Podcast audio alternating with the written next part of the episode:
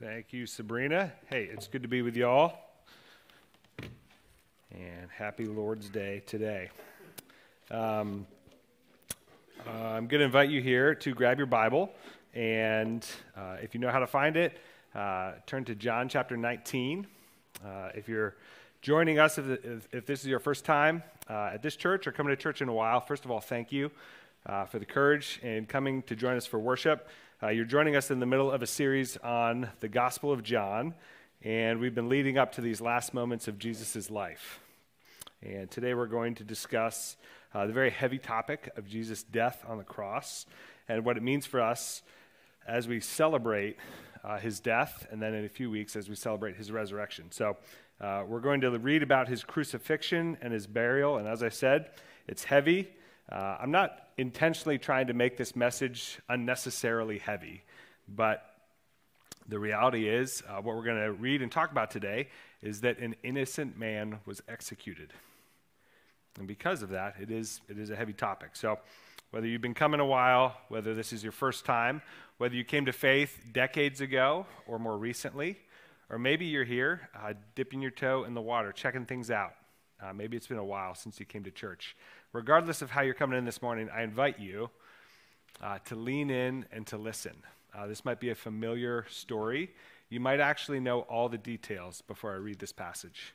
But even if it's familiar, even if there's no new information, I want to encourage you to lean in because I think, especially for those of us who have been following Jesus for a little while, uh, these things can wear off. The emotion of it, the impact of it can wear down. And for those of us who've been following Jesus for a while, uh, we can fall into this trap that when we read the Bible, we need new information. We need to hear new things. Tickle my ears with new things. Need new info. And oftentimes, I don't think what we actually need most is new information. What I think we need is to actually sit in and maybe apply the information we already have. So that's what we're going to do this morning. Uh, we're going to read this story that might be familiar, and we're going to look at what are the repercussions of Jesus on the cross? What are the implications of the cross? What are we really celebrating as we look at his death? So, if you're a note taker, I'll try and give you clear notes. We're going to look at three things that Jesus took from us on the cross. We're going to look at three things he took from us.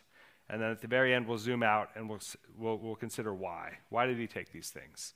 So, three things he took and why. Um, I don't know if you've had something taken from you. Right? I lived in Philadelphia for 12 years. I had a few things taken from me. Um, but Jesus takes these things from us when he dies, and it's important that he does. So, with that in mind, let's turn to our text, uh, John chapter 19. Uh, it's in your worship folder as well. Uh, we're picking it up. Uh, at this point in the story, Jesus has been beaten very badly. He's been run through a mock trial, and he's been handed over. So, brothers and sisters, uh, hear these words from the book that we love. It's a long passage here. I'll just intersperse just a couple comments as we go through. Starting in verse 16. So they took Jesus, and he went out, bearing his own cross, to the place of the skull, which in Aramaic is called Golgotha. We'll pause there, right? The place is called the skull. That's the, the setting of our story. Uh, the skull doesn't sound like a lovely place right? It doesn't sound like a place you'd want to hang out after dark, unless maybe you're a pirate, right? It's a bad place. Uh, it's named the skull because this is the place outside of the city limits where all the executions happened. This is the place of death. This is where people are killed for their, for their crimes. They're in the place of the skull. And then in verse 18, there they crucified him they put him on a T shaped piece of wood and put nails in his hands and his feet. They crucified him, and with two others, one on either side, and Jesus between them. Pilate also wrote an inscription and put it on the cross. It read, Jesus of Nazareth, the King of the Jews. Many of the Jews read this inscription, for the place where Jesus was crucified was near the city, and it was written in Aramaic, in Latin, and in Greek. So the chief priests of the Jews said to Pilate, do not write the king of the Jews, but rather write, This man said, I am the king of the Jews. And Pilate answered, What I have written, I have written. When the soldiers who had crucified Jesus, they took his garments and divided them into four parts one part for each soldier, and also his tunic. But the tunic was seamless, woven in one piece, from top to bottom. So they said to one another, Let us not tear it, but cast lots for it to see whose it shall be. This was to fulfill the scripture, which is in Psalm 22, which says, They divided my garments among them, and for my clothing they cast lots. So the soldiers did these things, but standing by the cross of Jesus were his mother and his mother's sister, Mary, the wife of Clopas, and Mary Magdalene. And when Jesus saw his mother and saw the disciple whom he loved, that's our author, that's John, Jesus' friend. John uh, is very humble throughout this book. He refers to himself as the disciple whom Jesus loved. When he saw his mother, and when he saw John, the disciple whom he loved, standing nearby, he said to his mother, Woman, behold your son. And then he said to John, to the disciple, Behold your mother. And from that hour, the disciple took her to his home. After this, Jesus, knowing that all was now finished, said, To fulfill the scripture, in Psalm 69, I thirst. A jar full of sour wine stood there, so they put a sponge full of the sour wine on a hyssop branch and held it to his mouth. When Jesus had received the sour wine, he said, It is finished. And he bowed his head and gave up his spirit. Since it was the day of preparation, and so that the bodies would not remain on the cross on the Sabbath, for that Sabbath was a high day, the Jews asked Pilate that their legs might be broken and that they might be taken away. So the soldiers came and broke the legs of the first and of the other who had been crucified with him. But when they came to Jesus and saw that he was already dead, they did not break his legs. But one of the soldiers pierced his side with a spear. And at once there came out blood and water. He who saw it has borne witness. His testimony is true, and he knows that he is telling the truth. This is John saying, I was there. I saw it. I'm telling you the truth. Why is he telling the truth? that you may also believe. For these things took place that the scripture might be fulfilled. Not one of his bones will be broken. It's Exodus 12 and Numbers 9. And again, another scripture says that they will look on him whom they have pierced. It's Zechariah 12. After these things, Joseph of Arimathea, who was a disciple of Jesus, but secretly for fear of the Jews, asked Pilate that he might take away the body of Jesus, and Pilate gave him permission. So he came and took away his body. Nicodemus also, who, was, who earlier had come to Jesus by night, came bringing a mixture of myrrh and aloes, about 75 pounds in weight. So they took the body of Jesus and bound it in linen cloths with the spices, as is the burial custom of the Jews. Now, in the place where he was crucified, there was a garden, and in that garden, a new tomb in which no one had yet been laid. So, because of the Jewish day of preparation, since the tomb was close at hand, they laid Jesus there. This is the gospel of our Lord Jesus Christ. Praise be to Christ. All right, so friends, like I said, this story is a, the story of the physical death of Jesus. What's going on here, though, beyond the physical? What's going on spiritually behind all of these things? It's uh, super important. It's vital that we understand this. So, I mentioned three things Jesus takes from us on the cross, and then we'll talk about why. But the first thing that Jesus takes from us in his death on the cross, the first thing is our sin and guilt. Jesus takes our sin and guilt. So let's start uh, with sin. What is sin? Sin is any breaking of God's rules, any veering away from the way that he set up the world to work best any bucking of God's systems. And uh, they're listed in many places in Scripture, all right? Many of you are familiar with the Ten Commandments, the, the ten ways that God tells us uh, what, to, what to do and not do in the Old Testament. Um, let's start with a simple one in that list um, don't lie, right? Or in the King James Version, thou shalt not lie, right? Um, there's a story that's told in my family about, uh, it's about me, but it's really about my brother Ben. My brother Ben is two years younger. And when I was six and my brother was four, my, my grandparents came to visit.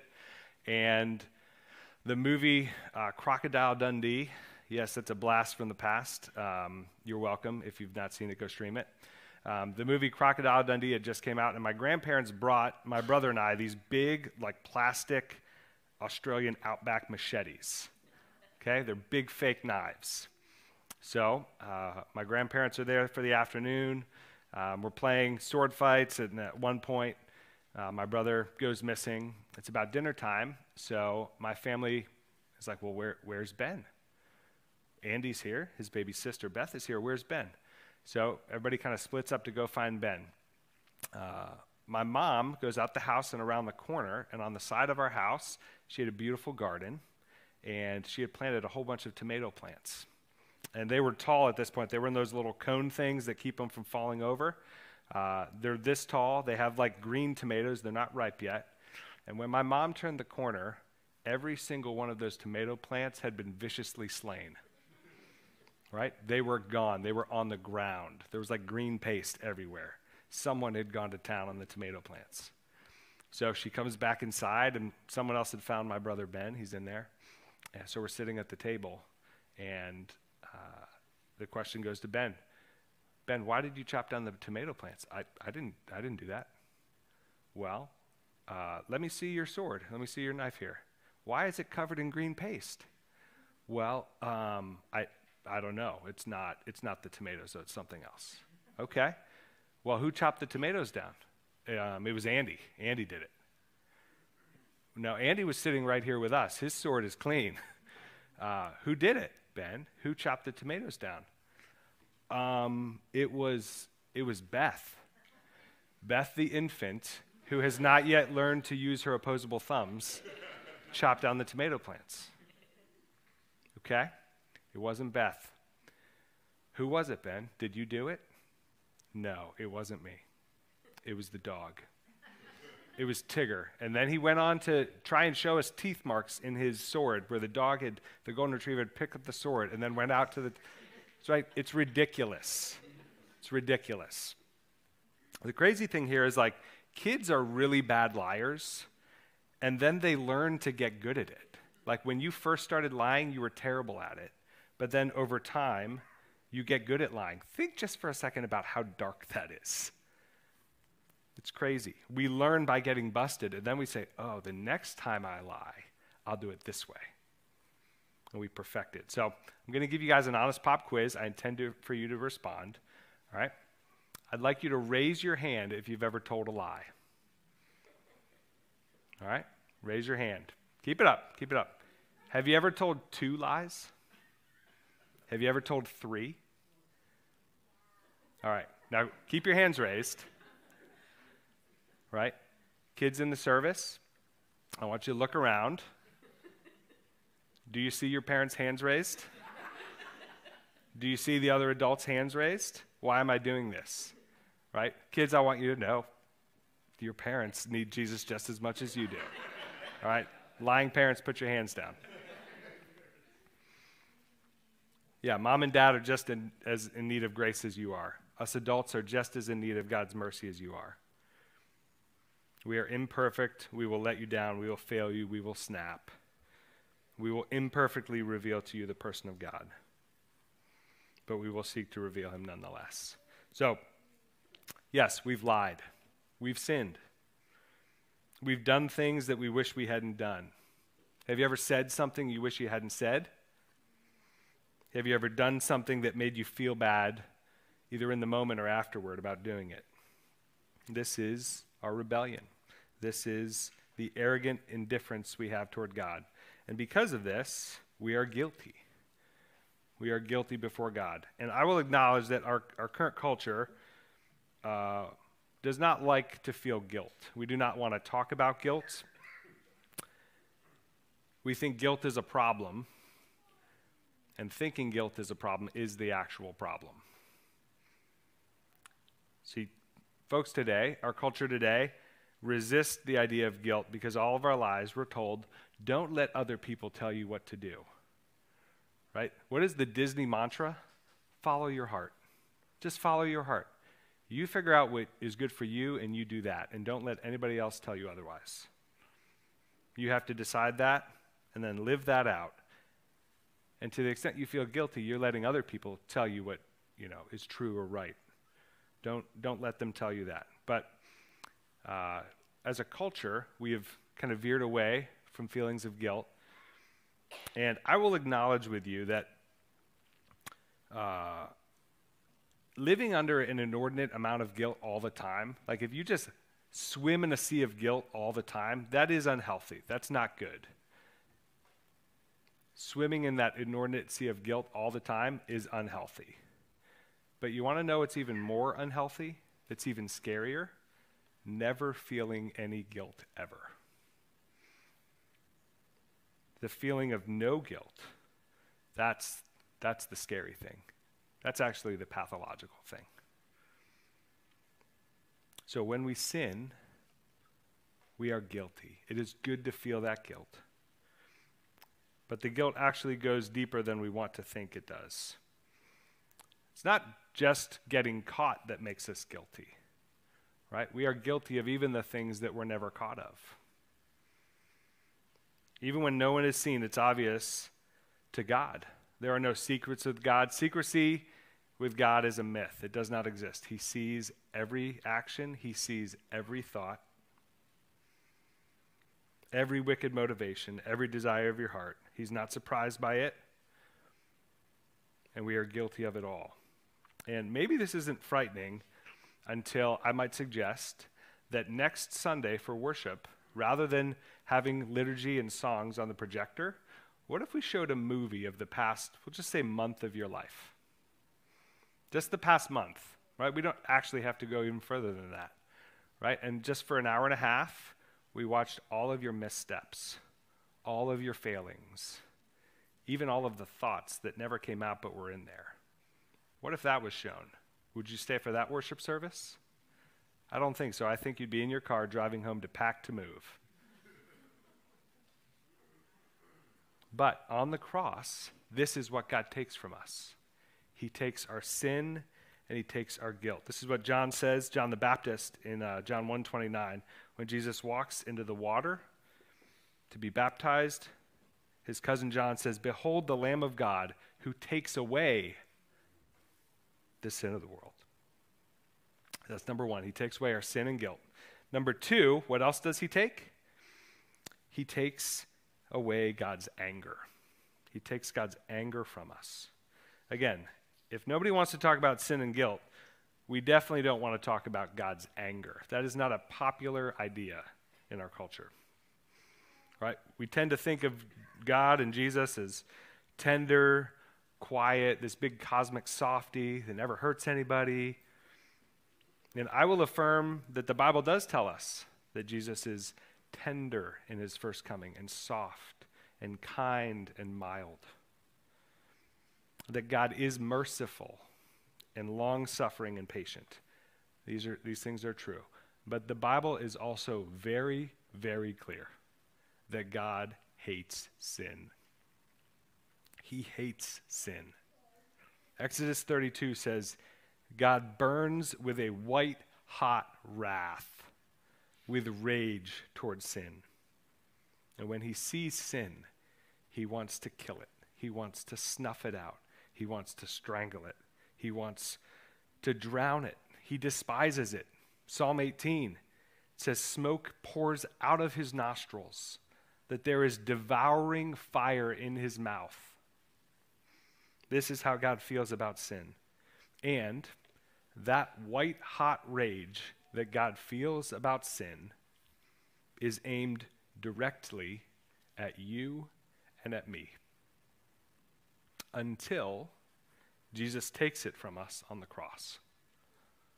So, if you are a hunter or uh, if you play video games with guns in them, right? Call of Duty, Fortnite, choose your poison, all right?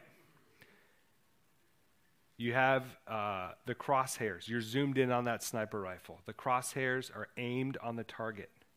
The gun is cocked, the gun is loaded, the finger's on the trigger. And filled with rage at our glad rebellion, at our joyful disobedience, at our destroying of what God has made beautiful and lovely, God is about to act. And Christ steps in, and as he's hanging on the cross, he causes those crosshairs in that gun to move off of you, and he puts them on himself. He takes God's white hot rage and anger toward us, and he puts him puts that on himself. He takes away God's anger. But number 2 here it has a bonus. Jesus not only takes something from us, he gives something to us. Jesus takes away God's anger toward us, but in its place, he gives us God's delight. He puts on us God's joy, God's favor. See, the gospel, the good news, is not just one substitution, it's two. It's not just one imputation, it's two. So when the Bible says that God made him who knew no sin to be sin, that we might become the righteousness of God, it's saying not only that God puts our sins on Jesus so that he dies the death we should have died, but also we're told that God puts Jesus' righteousness on us because he life, lived the life we should have lived. It's not that just God pardons you and says you get a get out of jail free card, but also that he pins the Congressional Medal of Honor on your chest and treats you as if you'd done everything that Jesus ever did. You're not just forgiven, you are credited with all of Jesus' medals, with all of his accolades and accomplishments. And they're pinned to your chest, not his. All of God's anger for us is put on Jesus, and all of God's delight in Jesus is put on us as we become adopted sons and daughters. That's the second. He takes away our sin and guilt, He takes away our anger. And then, thirdly, what does Jesus take from us on the cross? He removes, He takes away the distance between us and God. Because of our sin and because of God's anger toward it, there is a huge space between us and Him, a huge obstacle that cannot be moved. Two years ago, our family uh, lived in the Middle East, and uh, it was a wonderful time. It was a really difficult time of being away from family and friends and loved ones, right? They're eight hours away right? Eight time zones. And the only way uh, to be together is to hop on a plane and spend a lot of money on 10, 11 hours to get there. FaceTime doesn't cut it, right? Emails don't cut it. Texting pictures doesn't cut it. We were separated from those that we loved. And what Jesus does on the cross, because he's taken our sin and guilt, he's removed the separation. He lovingly pulls us in by the hand and says, You don't have to be far away anymore. You don't have to live separate from, from the Father. He pulls us in. Where we were far, we were as far away from God as the east is from the west. He actually changes that and he says, No, I am going to take your sin away from you and I'm going to put your sin as far away as the east is from the west, so that you can actually be near to God, so that there will not be distance. And going back to our, second point, when He looks at you, when God looks at you, when He thinks of you, when He thinks of you, Karen, when He thinks of John, when He thinks of Matt, the look on his face is not one of disappointment. It is it's not one of frustration. It's not one of anger anymore. And because of this, it's a feeling of joy when he thinks about you, when he considers you, and he pulls you close, he pulls you near. Jesus and Jesus alone accomplishes this on the cross. And this is why we were born. This is why we exist to know God to be near to Him, to enjoy Him, to worship Him. So, those are the three things. He takes away our sin and guilt, He takes away uh, God's anger toward us, and He takes away the distance between us and God.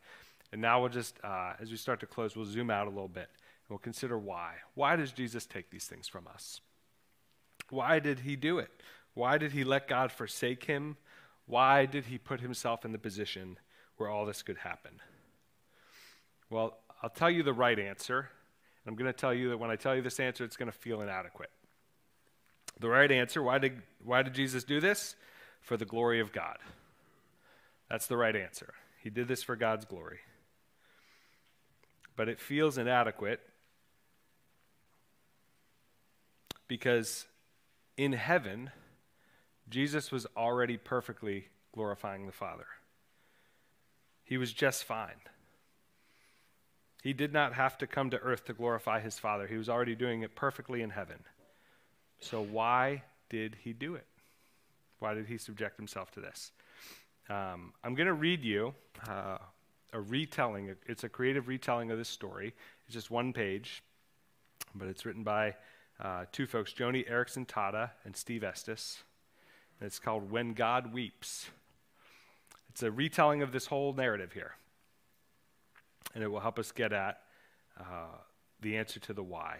And I'll tell you, it's graphic. I've actually edited out a few things because it's so graphic.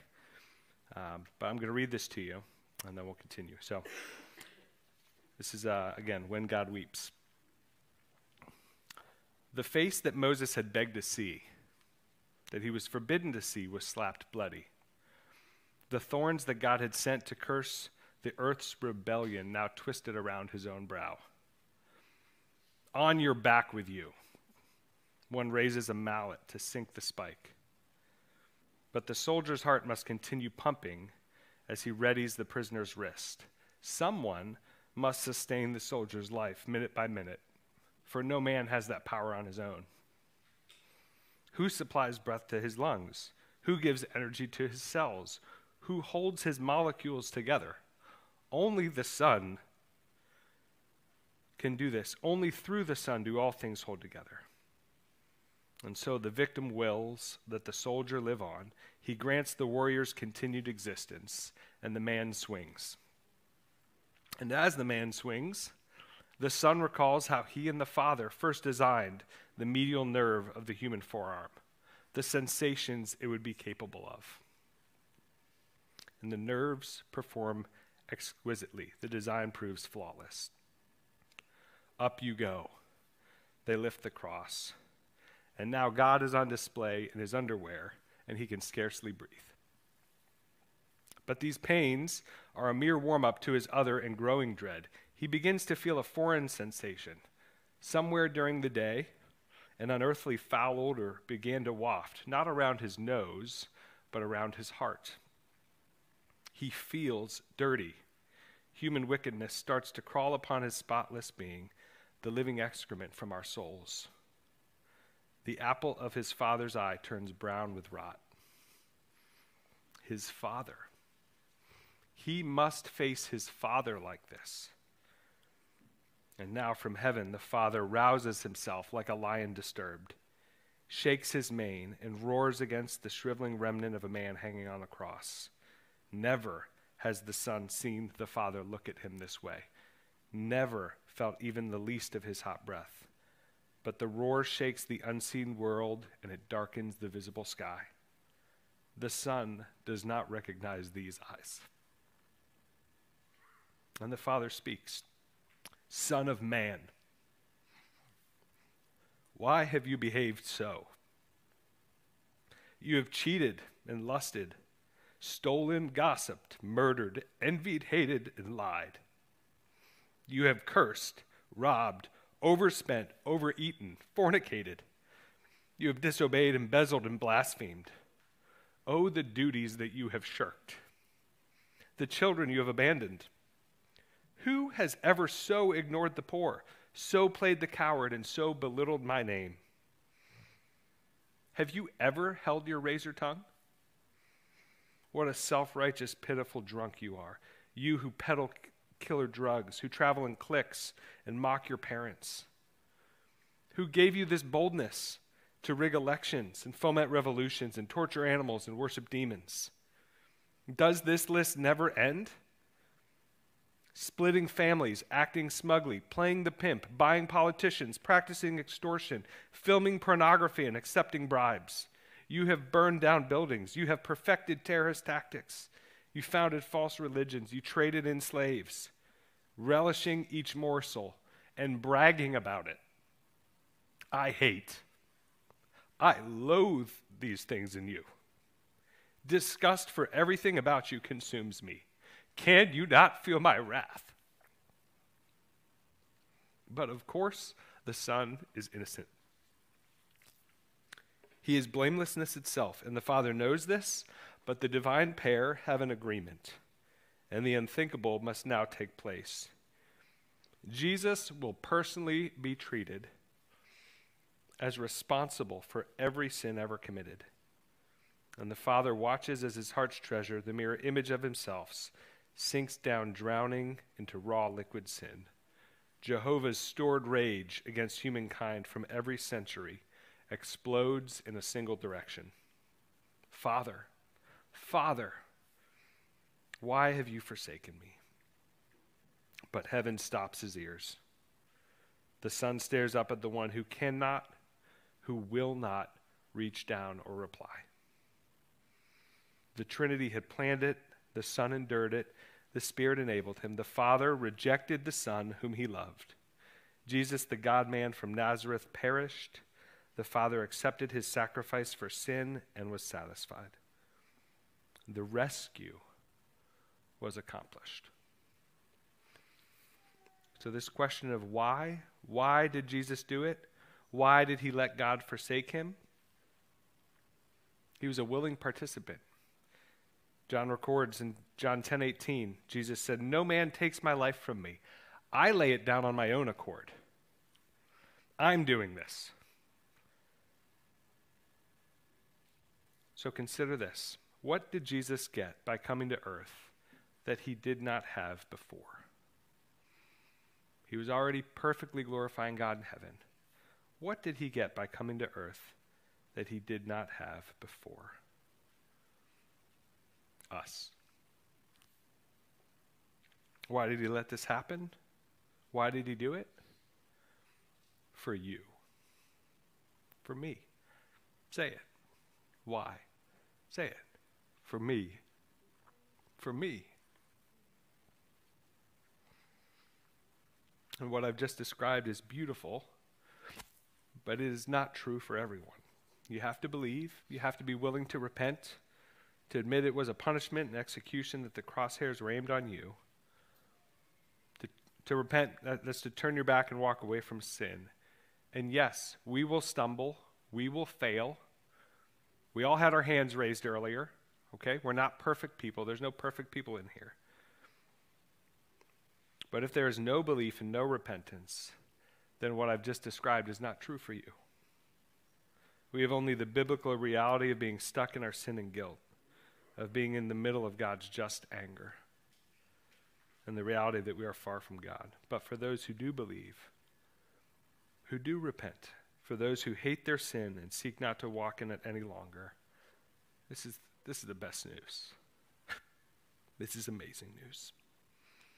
So, over the next two weeks, as we approach Resurrection, Resurrection Sunday, let's think about these things. Let's sit in this. Let's be moved by this, by his great love for us. And, and if you're wondering, if you're sitting here and you're wondering, I mean, how can we know that this is true? How do we know this isn't a myth or a legend or another fairy tale? We know because Jesus didn't stay dead.